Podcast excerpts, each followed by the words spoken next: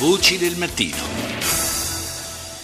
Seconda parte di Voci del Mattino, ancora buongiorno da Paolo Salerno, mancano pochi secondi alle 6.40 quando ci avviamo a parlare di un altro argomento, ovvero del um, contenuto, una parte del contenuto del DDL concorrenza che eh, prevede allo stato attuale un uh, paio di date per eh, praticamente il passaggio, l'eliminazione del servizio a maggior tutela per quanto riguarda le forniture di gas gas ed energia elettrica e il passaggio quindi a una liberalizzazione totale delle eh, tariffe. Eh, ne parliamo stamani con il nostro ospite che è il presidente dell'autorità per l'energia elettrica, il gas e il sistema idrico, Guido Bortoni. Buongiorno. Buongiorno. Grazie innanzitutto di essere con noi, Bortoni. Ecco, la, mm, diciamo il, l'approccio a questa, a questa, notizia può essere assolutamente eh, diverso a seconda dei, dei, punti di vista. C'è chi sostiene che una totale liberalizzazione delle tariffe, quindi insomma un passaggio di tutte le utenze al libero mercato porterebbe eh, una maggiore concorrenza, porterebbe un abbassamento complessivo delle tariffe tariffe. Ehm, c'è anche chi, e tra questi molte associazioni dei consumatori, invece guarda a questo possibile passaggio con eh, molta preoccupazione. Qual è il suo punto di vista? Sì, vede, il, per avere un mercato efficiente, cioè per avere un abbassamento dei prezzi e per trasferire ai cittadini, alle piccole imprese il prezzo minore, bisogna avere un gioco virtuoso tra offerta e domanda.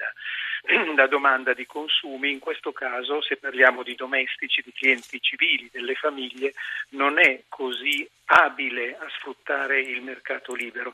Ecco perché piuttosto che delle deadline, delle date limite oltre le quali non c'è alcun servizio di tutela, servirebbe piuttosto un percorso che accompagni questi clienti, che sono tanti, sono 30 milioni di clienti elettrici e 18 milioni di clienti gas, li accompagni a sfruttare il mercato.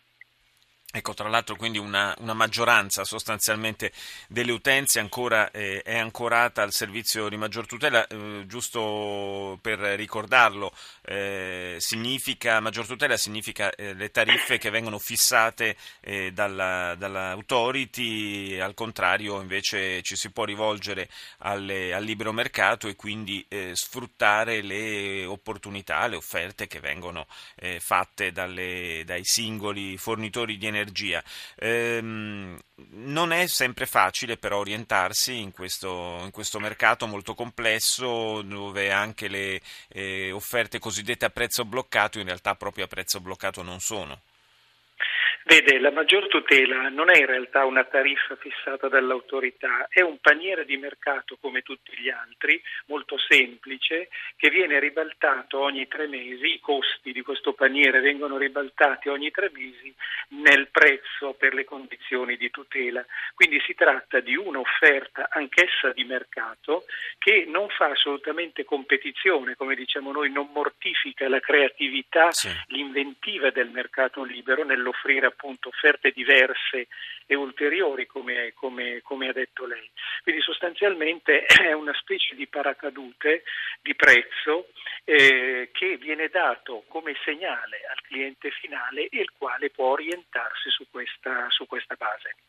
Eh, dicevo, quando, quando, ci si deve orientare nella scelta del, del, fornitore e del tipo di tariffa, sono tanti i parametri di cui bisogna tenere conto e non tutti sono facilmente eh, comprensibili per il consumatore. Intanto bisognerebbe avere un'idea molto chiara eh, del quanto e quando si consuma energia e, e poi, come accennavo prima, il, il, prezzo bloccato che spesso viene pubblicizzato in realtà riguarda solamente una parte della tariffa, no? in realtà una, il prezzo complessivo fluttua. Certo, la parte che è esposta al mercato è eh, la parte che noi chiamiamo materia prima ed è sostanzialmente per le famiglie circa la metà della spesa della bolletta annuale, cioè il 50% circa riguarda eh, la, la, materia prima che è esposta alle dinamiche di mercato. Tutto il resto sono oneri di rete, cioè per la, i costi per portare l'energia a casa nostra, oneri generali di sistema che sono uh, costi nel, uh, devoluti diciamo, delle attività di interesse generale del cliente finale e poi le tasse, le accise e l'IVA. Quindi sostanzialmente il mercato può agire sulla metà della nostra mm. bolletta.